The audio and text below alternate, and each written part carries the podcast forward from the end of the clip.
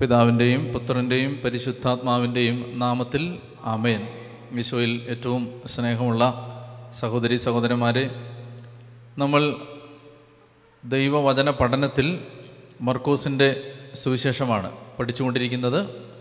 മർക്കോസിന്റെ സുവിശേഷത്തിന്റെ ആറാം അധ്യായത്തിന്റെ നാൽപ്പത്തി നാല് വരെയുള്ള വാക്യങ്ങളാണ് നമ്മൾ കഴിഞ്ഞ എപ്പിസോഡിൽ കാണാൻ ദൈവം നമ്മെ സഹായിച്ചത്. മർക്കോസിന്റെ സുവിശേഷം ആറാം അധ്യായത്തിന്റെ നാൽപ്പത്തി നാല് വരെ. ഇനി നമ്മൾ കാണാൻ പോകുന്നത് മർക്കോസിന്റെ സുവിശേഷം ആറാം അധ്യായത്തിന്റെ നാൽപ്പത്തി അഞ്ച് മുതലുള്ള വാക്യങ്ങളാണ്. യേശു വെള്ളത്തിന് മീതെ നടക്കുന്ന സംഭവമാണ് അവിടെ വിവരിക്കുന്നത്. ഞാൻ കഴിഞ്ഞ ക്ലാസ്സിൽ പറഞ്ഞത് നിങ്ങൾക്ക് ഓർമ്മയുണ്ടെന്ന് ഞാൻ വിചാരിക്കുന്നു. ഈ ഭാഗം അതായത് ആറാം അധ്യായത്തിന്റെ മുപ്പത് മുതൽ കൃത്യമായിട്ട് പറഞ്ഞാൽ ആറാം അധ്യായത്തിന്റെ മുപ്പത്തി മൂന്ന് മുതൽ ഏഴാം അധ്യായത്തിന്റെ ഇരുപത്തി മൂന്ന് വരെയുള്ള സോറി ഏഴാം അധ്യായത്തിന്റെ മുപ്പത്തിയേഴ് വരെയുള്ള ഭാഗങ്ങൾ. ആറാം അധ്യായത്തിന്റെ മുപ്പത് മുപ്പത്തിമൂന്ന് മുതൽ ഏഴാം അധ്യായത്തിന്റെ മുപ്പത്തേഴ് വരെയുള്ള ഭാഗത്തെ വിളിക്കുന്ന പേര് ബ്രെഡ് സെക്ഷൻ എന്നാണ്. Bread section. അപ്പോൾ അത് കഴിഞ്ഞ ക്ലാസ്സിൽ പറഞ്ഞത് നിങ്ങൾ ഓർക്കുന്നുണ്ടാവും. കാരണം പതിനേഴ് തവണ ഈ ഭാഗത്ത് അപ്പം എന്ന വാക്ക് ഉപയോഗിച്ചിട്ടുണ്ട്. മാത്രമല്ല നമ്മൾ കഴിഞ്ഞ ക്ലാസ്സിൽ പറഞ്ഞത് അപ്പത്തെക്കുറിച്ച് അവർ ഗ്രഹിച്ചിരുന്നില്ല എന്ന് മർക്കോസ് ഈ ഭാഗത്ത് പറയുന്നുണ്ട്. അപ്പത്തെക്കുറിച്ച് ഗ്രഹിച്ചാലേ യേശുവിനെക്കുറിച്ച് മനസ്സിലാവും. അപ്പോൾ മർക്കോസ് ഇവിടെ അപ്പത്തെക്കുറിച്ചുള്ള പ്രബോധനം നൽകിയിട്ട് മർക്കോസ് പരിശ്രമിക്കുന്നത് യേശു ആരാണ് എന്ന് വെളിപ്പെടുത്താനാണ്. അപ്പോൾ നമ്മൾ പറഞ്ഞിരുന്നു അപ്പത്തെക്കുറിച്ച് മനസ്സിലായാലേ യേശുവിനെക്കുറിച്ച് മനസ്സിലാവൂ. അപ്പോൾ ഈ ഭാഗത്ത് ആറാം അധ്യായത്തിന്റെ മുപ്പത് മുതൽ അല്ലെ മുപ്പത്തിമൂന്ന് മുതൽ ഏഴാം അധ്യായത്തിന്റെ അവസാന ഭാഗം വരെ ബ്രെഡ് സെക്ഷനാണ്. അപ്പോൾ ഇത് നമ്മുടെ മനസ്സിലുണ്ടാവണം. നമ്മൾ ഓരോ സംഭവവും വ്യാഖ്യാനിക്കുമ്പോൾ ഈ അപ്പത്തിന്റെ സംഭവത്തിലൂടെ എന്താണ് കർത്താവ് വെളിപ്പെടുത്തുന്നത് എന്ന ഒരു ചോദ്യം ചോദിച്ചുകൊണ്ട് ഈ ഭാഗം വായിച്ചാലേ നമുക്കത് ആഴമായിട്ട് മനസ്സിലാക്കാൻ പറ്റും. അപ്പോൾ അത് ആമുഖമായിട്ട് മനസ്സിലൊന്ന് വെക്കാൻ ഞാൻ പറഞ്ഞു എന്നേ ഉള്ളൂ. നമുക്കിനി ആ ഭാഗം വായിക്കാം. നാൽപ്പത്തി അഞ്ചാമത്തെ വാക്യം താൻ ജനക്കൂട്ടത്തെ പിരിച്ചുവിടുമ്പോഴേക്കും വഞ്ചിയിൽ കയറി തനിക്ക് മുമ്പേ മറുകരയിലുള്ള ബച്ചയതായിലേക്ക് പോകാൻ അവൻ ശിഷ്യന്മാരെ നിർബന്ധിച്ചു. ഓരോ വാക്കും പ്രധാനപ്പെട്ടതാണ് ഇവിടെ. ഈശോ ജനക്കൂട്ടത്തെ പിരിച്ചുവിടുകയാണ്. ഈശോയാണ് പിരിച്ചുവിടുന്നത്. ഈശോയുടെ അടുത്തേക്ക് വിളിച്ചു കൂട്ടിയ ഈ ജനത്തെ ഈശോ പിരിച്ചുവിടുകയാണ്. അതിന് ഈശോ ഒരു നിർബന്ധം കാണിക്കുന്നത് പെട്ടെന്ന് പെട്ടെന്ന് പെട്ടെന്ന് പൊക്കോളം പറയുകയാണ്. അതെന്തിനാണ്? കർത്താവ് ഈ അപ്പം കൊടുത്തതിന് ശേഷം വേഗം പെട്ടെന്ന് പൊക്കോളാൻ പറയാം. എന്തിനായിരിക്കും പെട്ടെന്ന് പറഞ്ഞയക്കുന്നത്? പെട്ടെന്ന് പറഞ്ഞയച്ചില്ലെങ്കിൽ പ്രശ്നമുണ്ട്. എന്താണ് പ്രശ്നം? പ്രശ്നം ഇത്രയേ ഉള്ളൂ. ഈ നൂറും അൻപതും ചേർന്ന ഗണങ്ങളായിട്ടാണ് ഇവർ ഇരുന്നത്. ഓരോ ഗണത്തിനും ലീഡേഴ്സ് ഉണ്ടായിരുന്നു. അപ്പോൾ ലീഡേഴ്സ് എന്തു ചെയ്യും? തങ്ങൾ ആർക്കാണോ അപ്പം വിളമ്പിക്കൊടുത്തത്? അവരെ കാണാൻ ചെല്ലും. പരിചയപ്പെടും. പരിചയപ്പെടുക മാത്രമല്ല അവർ പറയും ഈ അപ്പം വർദ്ധിച്ചില്ലായിരുന്നെങ്കിൽ നിങ്ങൾ കഷ്ടപ്പെട്ടേനെ. അപ്പോൾ ഈ അപ്പം വർദ്ധിപ്പിച്ചതിന്റെ മഹത്വം ആ മഹത്വം അവരെടുക്കുകയും അപ്പം വർദ്ധിപ്പിച്ചതിന്റെ പേരിൽ അവർ ആളാവുകയും അപ്പം വർദ്ധിപ്പിച്ചതിന്റെ പേരിൽ അവർ ജനങ്ങളുടെ മുമ്പിൽ തങ്ങൾ വലിയവരാണെന്ന് ഭാവിക്കുകയും ഇനി അപ്പം വർദ്ധിപ്പിച്ച് തന്ന യേശുവിന്റെ ശിഷ്യന്മാരോട് ജനത്തിന് കടുത്ത ആരാധന ഉണ്ടാവുകയും ഒക്കെ ചെയ്ത് യഥാർത്ഥ ശിഷ്യത്വത്തിന്റെ പാഠങ്ങൾ താൻ പഠിപ്പിച്ചുകൊണ്ടിരിക്കുന്നത് അപ്പസ്തോലന്മാർക്ക് നഷ്ടപ്പെടാതിരിക്കാനാണ് കർത്താവ് ഈ ജനത്തെ പെട്ടെന്ന് പറഞ്ഞയക്കുന്നത്. കാരണം ഇത് ഈശോ ഉദ്ദേശിക്കുന്ന ഒരു ഡിസ്കഷനിലേക്ക് മാത്രമേ ഈ അപ്പം അപ്പത്തെക്കുറിച്ചുള്ള ആ സംഭവം പോകാൻ പാടുള്ളൂ എന്ന് യേശുവിന് നിർബന്ധമുണ്ട്. ഈശോ അപ്പം വർദ്ധിപ്പിച്ചത് വേറൊരു കാര്യം വെളിപ്പെടുത്താൻ വേണ്ടിയാണ്. അപ്പോൾ അപ്പസ്തോലന്മാർ അതിനിടയ്ക്ക് കയറി അതിനെ വേറൊരു വിധത്തിൽ വ്യാഖ്യാനിക്കാൻ പാടില്ല. നിങ്ങൾക്ക് മനസ്സിലാവുന്നുണ്ടോ? അപ്പസ്തോലന്മാർ ചെന്നിട്ട് ഇത് പറയാൻ പാടില്ല ഇനിയും ഒരുപാട് കാണാൻ കിടക്കുന്നേ ഉള്ളൂ ഇതൊന്നും ആയിട്ടില്ല ഞങ്ങളുടെ അടുത്ത് രഹസ്യമായിട്ട് അവൻ പ്രവർത്തിച്ച സംഭവങ്ങളൊക്കെ വെച്ച് നോക്കിയാൽ ഇതൊന്നും ഒന്നുമല്ല. അപ്പം മനുഷ്യൻ മനുഷ്യന്റെ കാഴ്ചപ്പാടിൽ ഈ അപ്പത്തിന്റെ വർധനവിനെ വ്യാഖ്യാനിക്കാൻ സാധ്യതയുള്ളത് കൊണ്ട് കർത്താവ് അത് അനുവദിക്കുന്നില്ല. ആളുകളെ പെട്ടെന്ന് പിരിച്ചുവിടുകയാണ്. അതാണ് ഒരു കാര്യം. ഈശോയ്ക്ക് ഒരു നിർബന്ധമുണ്ട് ഇവിടെ. ഇനി അടുത്തത് എന്താണ്? എന്നിട്ട് ആളുകളെ പിരിച്ചുവിടുക മാത്രമല്ല. അവൻ എന്ത് ചെയ്യുന്നു തനിക്ക് മുമ്പേ മറുകരയിലുള്ള ബച്ചേതായിലേക്ക് പോകാൻ അവൻ ശിഷ്യന്മാരെ നിർബന്ധിച്ചു. ശിഷ്യന്മാരോടും പറയാണ് ക്വിക്ക് ക്വിക്ക് പെട്ടെന്ന് പോകാൻ പറയും. സാധനം എല്ലാം എടുത്ത് വേഗം ബാഗൊക്കെ എടുത്ത് വേഗം വിട്ടുകൊള്ളുക അപ്പോൾ കണ്ടോ ഇവിടെ ഒരു നിർബന്ധം. ഈശോയ്ക്ക് ഭയങ്കര നിർബന്ധം. പെട്ടെന്ന് പോ നിങ്ങൾ പെട്ടെന്ന് പോ. വഞ്ചി കയറി ബച്ചേതായിലേക്ക് നമുക്ക് കുറച്ച് കഴിയുമ്പോൾ കാണാം. ഒരാവശ്യമില്ലാത്തൊരു പോക്കാണ് ബച്ചേതായിലേക്ക് കാരണം അവർ അവിടുന്ന് വീണ്ടും തിരിച്ചു വന്ന് വേറെ സ്ഥലത്തേക്ക് പോകുന്നുണ്ട്. ബെച്ചേതായാലും അവരൊന്നും ചെയ്യുന്നില്ല. എന്ന് പറഞ്ഞാൽ എങ്ങോട്ടെങ്കിലും ഇവരെ ഒഴിവാക്കുക എന്നൊരു തത്രപ്പാടിലാണോ ഈശോ എന്ന് നമുക്ക് തോന്നുന്ന വിധത്തിലാണ് ഈശോയുടെ റെസ്പോൺസ്. അതെന്തിനാ? എന്തിനായിരിക്കും? അതായത് ശിഷ്യന്മാർ എന്നാലോ ചോദിക്കാം ശിഷ്യന്മാർ ഈശോയോട് എന്താ പറഞ്ഞത്? ഈ ഈ ജനം വന്നു കഴിഞ്ഞപ്പോൾ ശിഷ്യന്മാർ ഈശോയോട് ആദ്യം എന്താ പറഞ്ഞത് ഇവരെ പറഞ്ഞു വിടുക. പക്ഷേ ഈ അത്ഭുതം കണ്ടു കഴിഞ്ഞപ്പോൾ ശിഷ്യന്മാരിപ്പോൾ അവരെ പറഞ്ഞു വിടുന്നില്ല. മറ്റേതെന്താണ്? മറ്റേത് അവർക്ക് കഷ്ടപ്പാടാണ്. ഈ ജനത്തെ പറഞ്ഞു വിട്ടില്ലെങ്കിൽ ഇവർക്ക് ഭക്ഷണം കൊടുക്കണം. ഇപ്പം ഭക്ഷണം കൊടുത്തു കഴിയുമ്പോൾ ആ ഭക്ഷണം കൊടുത്തതിന്റെ ഒരു മഹത്വമുണ്ട്. അപ്പോൾ ഇവർ കുറച്ചുകൂടെ കൊണ്ട് നിൽക്കട്ടെ? ആളുകളൊക്കെ അവിടെ നിൽക്കട്ടെ? അവർ കുറച്ചുകൂടെ നമ്മളെ സന്തോഷിപ്പിക്കുന്ന വാക്കുകൾ പറയട്ടെ? ഇപ്പോൾ അവർ പറഞ്ഞയക്കുന്നില്ല. നിങ്ങൾ ശ്രദ്ധിക്കുന്നുണ്ടോ? നേരത്തെ അവരെന്താ പറഞ്ഞേ? പറഞ്ഞയക്കൂ എന്നാണ് പറയുന്നത്. അവർക്ക് പറഞ്ഞയക്കാനായിരുന്നു വെപ്രാളം. ഇപ്പോൾ അവർ പറഞ്ഞയക്കുന്നില്ല. പക്ഷെ കർത്താവ് എന്ത് ചെയ്യാണ്? വേഗം പറഞ്ഞു വിട്ടുകൊള്ളുക അതെന്തെന്നറിയാമോ? ഒരുപാട് കാര്യങ്ങൾ അതിനകത്തുണ്ട്. അതായത് ചില കാര്യങ്ങൾ കഴിഞ്ഞാൽ നമ്മൾ അപ്പ സ്ഥലം വിടണം. പിന്നെ അവിടെ നിൽക്കാൻ പാടില്ല. മനസ്സിലായില്ലേ? ചില കാര്യങ്ങൾ നമ്മളിലൂടെ നടന്നു കഴിഞ്ഞാൽ കർത്താവ് പഠിപ്പിക്കുകയാണ് പിന്നെ നമ്മൾ അവിടെ അതിന്റെ ക്രെഡിറ്റ് എടുക്കാൻ നിൽക്കാൻ പാടില്ല. വിട്ടോണം. അപ്പോൾ അതൊക്കെയാണ് ഇതിനകത്തുനിന്ന് കിട്ടുന്ന പ്രധാനപ്പെട്ട ഒരു സൂചന. ശുശ്രൂഷകർക്കും ഒക്കെയുള്ള വലിയ പാഠങ്ങൾ അതിനകത്തുണ്ട്. അപ്പോൾ എന്തെങ്കിലും ഒരു കാര്യം ദൈവം ചെയ്തു കഴിഞ്ഞാൽ പിന്നെ അതിന്റെ മഹത്വം എടുക്കാൻ പോകരുത്. ഈ കാനായിലെ കല്യാണ വിരുന്നിൽ എന്നെ വളരെയധികം അത്ഭുതപ്പെടുത്തിയ ഒരു സംഗതിയുണ്ട്. അതായത് അവിടെ വീഞ്ഞ് തീർന്നു പോയി. അപ്പോൾ വീഞ്ഞ് തീർന്നു പോയ പാത്രങ്ങൾ അവിടെ ഉണ്ടല്ലോ ഓൾറെഡി അപ്പോൾ സാധാരണഗതിയിൽ വീഞ്ഞുണ്ടാക്കാം വെള്ളം വീഞ്ഞാക്കണമെങ്കിൽ ആ വീഞ്ഞ് പാത്രങ്ങളിൽ തന്നെ വെള്ളം നിറച്ച് വീഞ്ഞാക്കിയാൽ പോരെ? പക്ഷേ കർത്താവ് പറയുന്നത് കർത്താവ് ആ കിണറ്റിൻകരയിൽ കിടന്ന കാൽ കഴുകാൻ ശുദ്ധീകരണത്തിന് ഉപയോഗിക്കുന്ന പാത്രങ്ങൾ ഭരണികൾ എടുത്ത് അതിൽ വെള്ളം നിറയ്ക്കാനാണ് പറയുന്നത്. എന്തിനാണത്? എന്തുകൊണ്ടായിരിക്കും അത്? അത് ഇത്രയേ ഉള്ളൂ. ഈ കലവറയിൽ ഇരിക്കുന്ന വീഞ്ഞ് പാത്രങ്ങളിൽ വെള്ളം വീഞ്ഞായാൽ അത് കലവറക്കാരനും യേശുവും മാത്രമേ കാണുന്നുള്ളൂ. നാളെ ഈ സംഭവം നടന്നു കഴിയുമ്പോൾ കലവറക്കാരൻ ഇതിന്റെ മഹത്വം എടുക്കും. അവൻ പറയും ഞാനാണ് ഇതെല്ലാം ശരിയാക്കിയെന്ന് പറയും. അപ്പോൾ കർത്താവിനെ സംബന്ധിച്ച് മനുഷ്യൻ അങ്ങനെ ദൈവത്തിന്റെ മഹത്വം മനുഷ്യൻ എടുക്കുന്നതിനോട് യേശുവിന് താല്പര്യമില്ല. പ്രത്യേകിച്ച് ശിഷ്യന്മാരെടുക്കാൻ കർത്താവിന് കർത്താവ് താല്പര്യപ്പെടുന്നില്ല. എന്നാൽ പിന്നീട് യോഹന്നാന്റെ സുവിശേഷം അവസാന ഭാഗത്തേക്ക് എത്തുമ്പോൾ കാണും കർത്താവ് തന്നെ തന്റെ മഹത്വം ശിഷ്യന്മാർക്ക് കൊടുക്കും. അത് വേറെ കാര്യം. പക്ഷെ നമ്മൾ ദൈവം തരാത്തൊരു മഹത്വം നമ്മൾ എടുക്കാൻ പാടില്ലെന്ന് അതായത് ഒന്നിന്റെ ദൈവം ചെയ്തതിന്റെ ക്രെഡിറ്റ് നമ്മൾ എടുക്കാൻ പാടില്ലെന്ന് കർത്താവിന് നിർബന്ധമുള്ളതുപോലെ തോന്നിപ്പിക്കുന്ന വിധത്തിലാണ് ഇവിടെ ഈശോ പെട്ടെന്ന് പെരുമാറുന്നത്. അപ്പം അങ്ങനെയാണ് എനിക്കത് വായിച്ചപ്പോൾ തോന്നിയത്. അതായത് പെട്ടെന്ന് പറഞ്ഞു വിടുകയാണ്.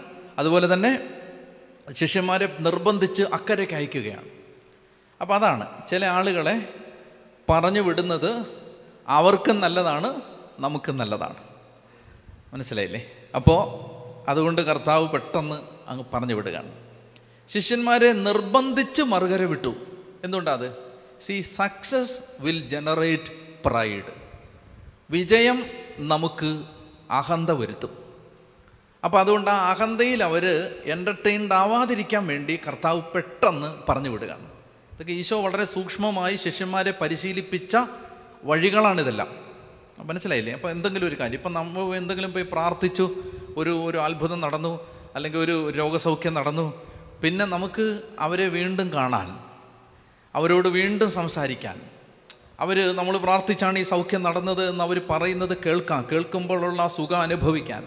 ഇതെല്ലാം പ്രലോഭനങ്ങളാണ്. ഇതെല്ലാം പ്രലോഭനങ്ങളാണ്. ഇനി നമ്മൾ വേറൊരിടത്ത് കണ്ടായിരുന്നു. അതായത് ഈശോ ഒരു അതിരാവിലെ എഴുന്നേറ്റ് ഒരു സ്ഥലത്ത് പോയി പ്രാർത്ഥിക്കുകയാണ്. പത്രോസും ശിഷ്യന്മാരും വന്നിട്ട് പറയാണ് കർത്താവേ നീ ജനങ്ങൾ നിന്നെ അന്വേഷിക്കുന്നു. വരിക. കർത്താവ് പറയാണ് അങ്ങോട്ടില്ല. എനിക്ക് അടുത്ത ഗ്രാമത്തിലേക്ക് പോകണം ഒരു സ്ഥലത്ത് ഒരു ദൈവപ്രവൃത്തി നടന്ന് അവിടെ ദൈവത്തിന്റെ വിജയം നടന്നാൽ നമ്മൾ അതിൽ നിന്ന് പിന്നീട് ആഹ്ലാദം കണ്ടെത്താതിരിക്കാനുള്ള ഒരു നിർബന്ധം ഈശോയ്ക്കുള്ളതുപോലെ തോന്നുന്നു. നമുക്കെല്ലാം ബാധകമാണതല്ല. എന്തെങ്കിലുമൊക്കെ നന്മ നമ്മുടെ കരങ്ങളിലൂടെ നടന്നാൽ നമ്മൾ അതിന്റെ പിന്നാലെ പിന്നീട് അതിന്റെ പിന്നാമ്പുറങ്ങളിലേക്ക് പോകേണ്ട ആവശ്യമില്ല എന്നാണ് എനിക്ക് തോന്നുന്നത്. പറഞ്ഞേ ഹാലേ ലുയാ ഹാലേ ലുയാ പിന്നെ അടുത്ത വാക്യം ഇതാണ്. നാൽപ്പത്തി ആറാമത്തെ വാക്യം ആളുകളോട് യാത്ര പറഞ്ഞതിന് ശേഷം അവൻ പ്രാർത്ഥിക്കാൻ മലയിലേക്ക് പോയി. ചെറിയൊരു ഡീറ്റെയിലാണിത്.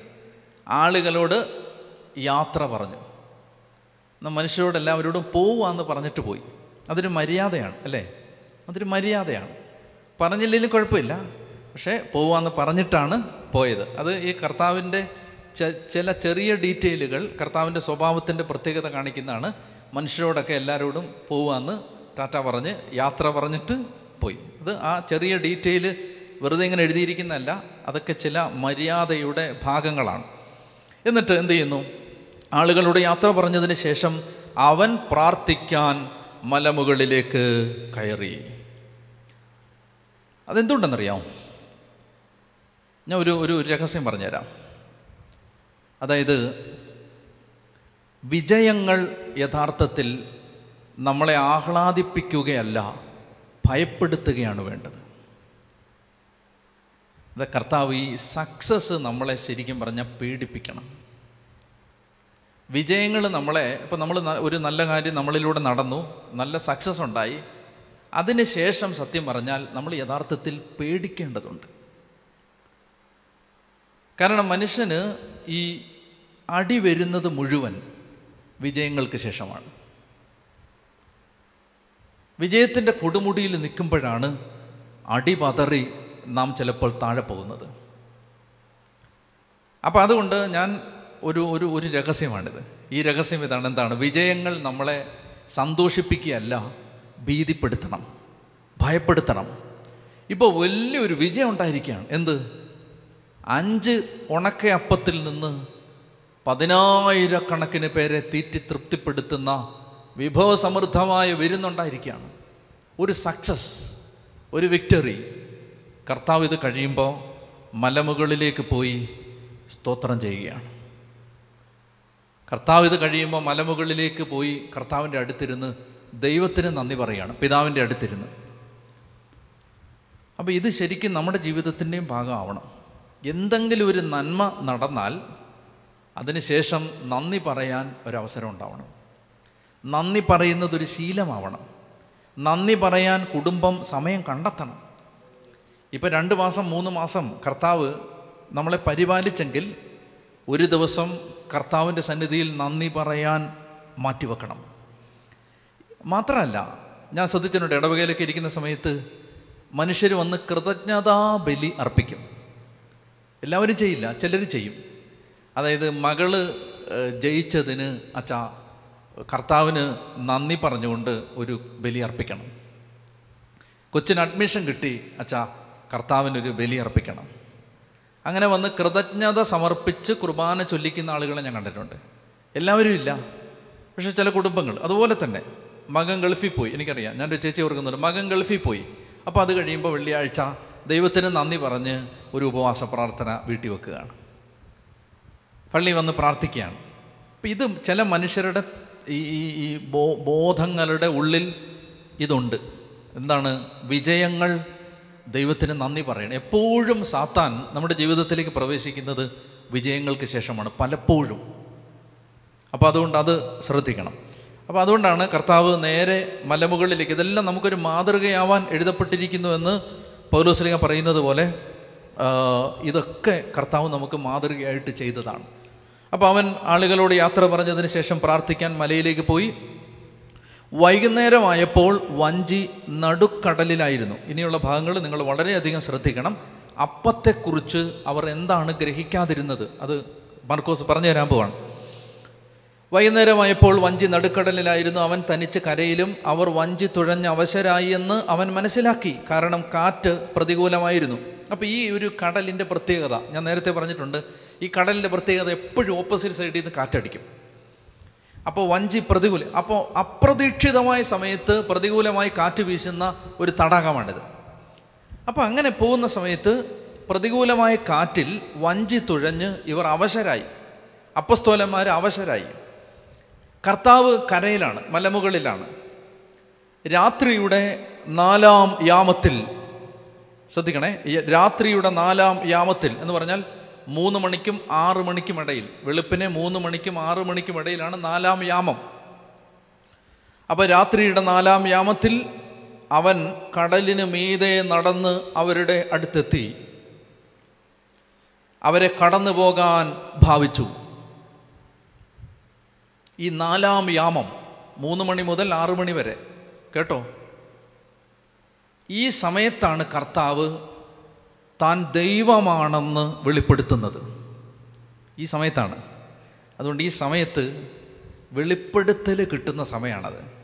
അതുകൊണ്ടാണ് ബൈബിളിൽ ആവർത്തിച്ചുണ്ട് പ്രഭാതത്തിൽ ഉണർന്ന് അങ്ങേ തേടുന്നവർ അങ്ങേ കണ്ടെത്തും. പ്രഭാതത്തിൽ എഴുന്നേറ്റ് പ്രാർത്ഥിക്കുന്നതിനെക്കുറിച്ചുള്ള എല്ലാ ബൈബിൾ വാക്യങ്ങളുടെയും ആധാരം അത് വെളിപ്പെടുത്തൽ റെവലേഷൻസ് വരുന്ന സമയമാണ്. വെളിപാടുകൾ വരുന്ന സമയമാണ്. കാരണം ഇവിടെ ഒരു വെളിപ്പെടുത്തൽ കൊടുക്കാൻ പോവാണ്. ഇവിടെ ദൈവമാണെന്ന് വെളിപ്പെടുത്താൻ പോവാണ്.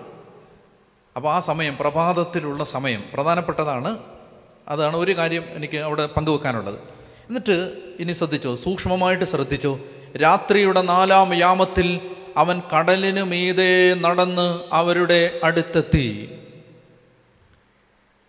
കടലിനു മീതെ നടന്നു കടലിനു മീതെ നടന്നു. നമുക്ക് ചില വാക്യങ്ങൾ പെട്ടെന്ന് വായിക്കാം. യേശയ്യ നാൽപ്പത്തി മൂന്ന് പതിനഞ്ചും പതിനാറും. യേശയ്യ നാൽപ്പത്തി മൂന്ന് പതിനഞ്ചും പതിനാറും. പ്രധാനപ്പെട്ട വാക്യങ്ങളാണ് അതുകൊണ്ടാണ് ഞാൻ വായിക്കുന്നത്. ഇത് ഈ ഭാഗം വളരെ പ്രധാനപ്പെട്ടതാണ്. യേശയ്യ നാൽപ്പത്തി മൂന്ന് പതിനഞ്ചും പതിനാറും. ഇസ്രായേലിന്റെ ഓരോ വാക്കും നിങ്ങൾ ശ്രദ്ധിച്ചോണം. ഇസ്രായേലിന്റെ സ്രഷ്ടാവും നിങ്ങളുടെ രാജാവും പരിശുദ്ധനുമായ കർത്താവാണ് ഞാൻ. ദൈവം പറയുകയാണ് ദൈവം തന്നെ തന്നെ ഇസ്രായേലിനെ വെളിപ്പെടുത്തുകയാണ്. എങ്ങനെ വെളിപ്പെടുത്തുന്നത്? ഇസ്രായേലിന്റെ സ്രഷ്ടാവും നിങ്ങളുടെ രാജാവും പരിശുദ്ധനുമായ കർത്താവാണ് ഞാൻ.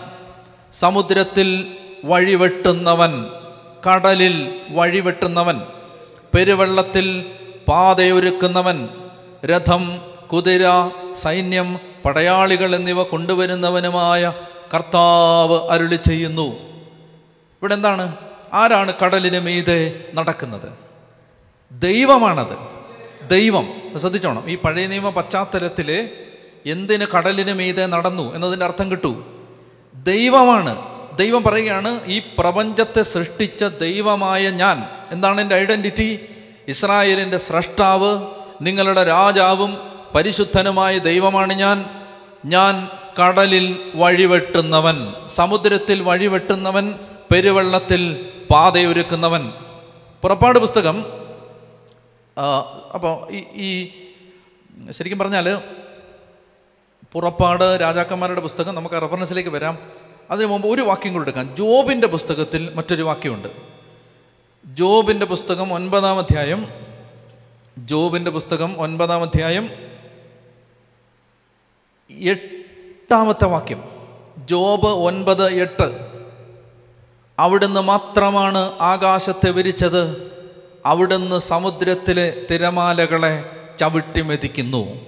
ദൈവത്തെക്കുറിച്ച് ജോബ് പറയുകയാണ്. സമുദ്രത്തിലെ തിരമാലകളെ ചവിട്ടി മെതിച്ചുകൊണ്ട് കടന്നു പോകുന്നത് ദൈവമേ നീ മാത്രമാണ്. മനസ്സിലായോ?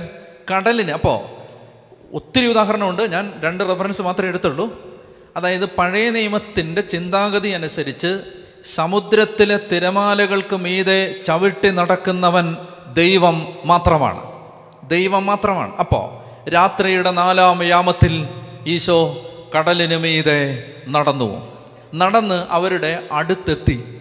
അവരുടെ അടുത്തെത്തി. ഇനി ഈ ഭാഗം നമ്മൾ മനസ്സിലാക്കേണ്ടത് ഇത് ശരിക്കും പറഞ്ഞ കർത്താവ് പ്ലാൻ ചെയ്ത ഒരു ഡ്രാമ പോലെ തോന്നും. ഇത് അബദ്ധത്തിൽ ശിഷ്യന്മാരിങ്ങനെ ഓർക്കാപ്പുറത്ത് വഞ്ചി എടുത്തു പോയി കാറ്റടിച്ചു കർത്താവയ്യോ അവർ പാവങ്ങൾ അവരെ രക്ഷിക്കാം. അങ്ങനല്ലിത്. ഇത് ഇത് മുഴുവൻ ഈ സ്ക്രിപ്റ്റ് മുഴുവൻ ഈശോ തയ്യാറാക്കിയതാണ്.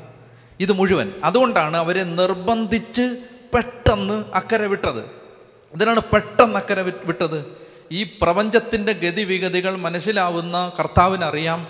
പ്രതികൂലമായി കാറ്റടിക്കുന്ന ഈ സന്ധ്യയിൽ അവർ പെട്ടെന്ന് വഞ്ചി തുഴഞ്ഞു പോകണം എങ്കിലേ അവർ രാത്രിയാവുമ്പോൾ മടുക്കൂ. എങ്കിലേ കടലിന് മീതെ നടന്ന് എനിക്ക് അവരുടെ അടുത്തെത്താൻ പറ്റും. ഈ സ്ക്രിപ്റ്റ് മുഴുവൻ ഞാൻ മനസ്സിലാക്കുന്ന അങ്ങനെയാണ് ഇത് മുഴുവൻ ഈശോ തയ്യാറാക്കിയതാണ്. എന്നിട്ട് നിർ ബച്ചയിലേക്ക് ശരിക്കും പറഞ്ഞാൽ പോകേണ്ട ഒരാവശ്യമില്ല വെറുതെ വിട്ടതാണ്. അതായത് അവിടെ വരെ പോകുന്നു തിരിച്ചു വരുന്നു. ഇത്രയേ ഉള്ളൂ. അപ്പോൾ ഈ ഈ സംഭവം നടക്കാൻ വേണ്ടി മാത്രം ഇത് കാണിക്കാൻ വേണ്ടി മാത്രം ഈശോ ഡിവൈസ് ചെയ്ത ഒരു പദ്ധതി പോലെ നമുക്ക് തോന്നും. അപ്പോൾ ഒന്നാമത്തെ കാര്യം അതാണ്. അവൻ കടലിന് മീതെ നടന്നു. രണ്ടാമത്തേത് അടുത്ത് ശ്രദ്ധിക്കാം. നാൽപ്പത്തി എട്ടാമത്തെ വാക്യം അവർ വഞ്ചി തുഴഞ്ഞ് മർക്കോസ് ആറ് നാൽപ്പത്തി എട്ട് അവർ വഞ്ചി തുഴഞ്ഞ് അവശരായി എന്ന് അവൻ മനസ്സിലാക്കി. രാത്രിയുടെ നാലാം യാമത്തിൽ അവൻ കടലിന് മീതെ നടന്ന് അവരുടെ അടുത്തെത്തി. കടലിന് മീതെ നടന്ന് അവരുടെ അടുത്തെത്തി. എനിക്കിത് വിശദീകരിക്കാൻ അല്പം കൂടി സമയം വേണം. അപ്പോൾ അതുകൊണ്ട് നമുക്ക് എനിക്ക് തോന്നുന്നു നമുക്ക് അടുത്ത ഒരു സെഷനിൽ ഇത് തുടരാം. കടലിന് മീതെ നടന്ന് കാരണം ഒരു ഭാഗം പെട്ടെന്ന് തീരില്ലിത് നമുക്ക് അടുത്ത ക്ലാസ്സിൽ ഇതിന്റെ ബാക്കി തുടരാം.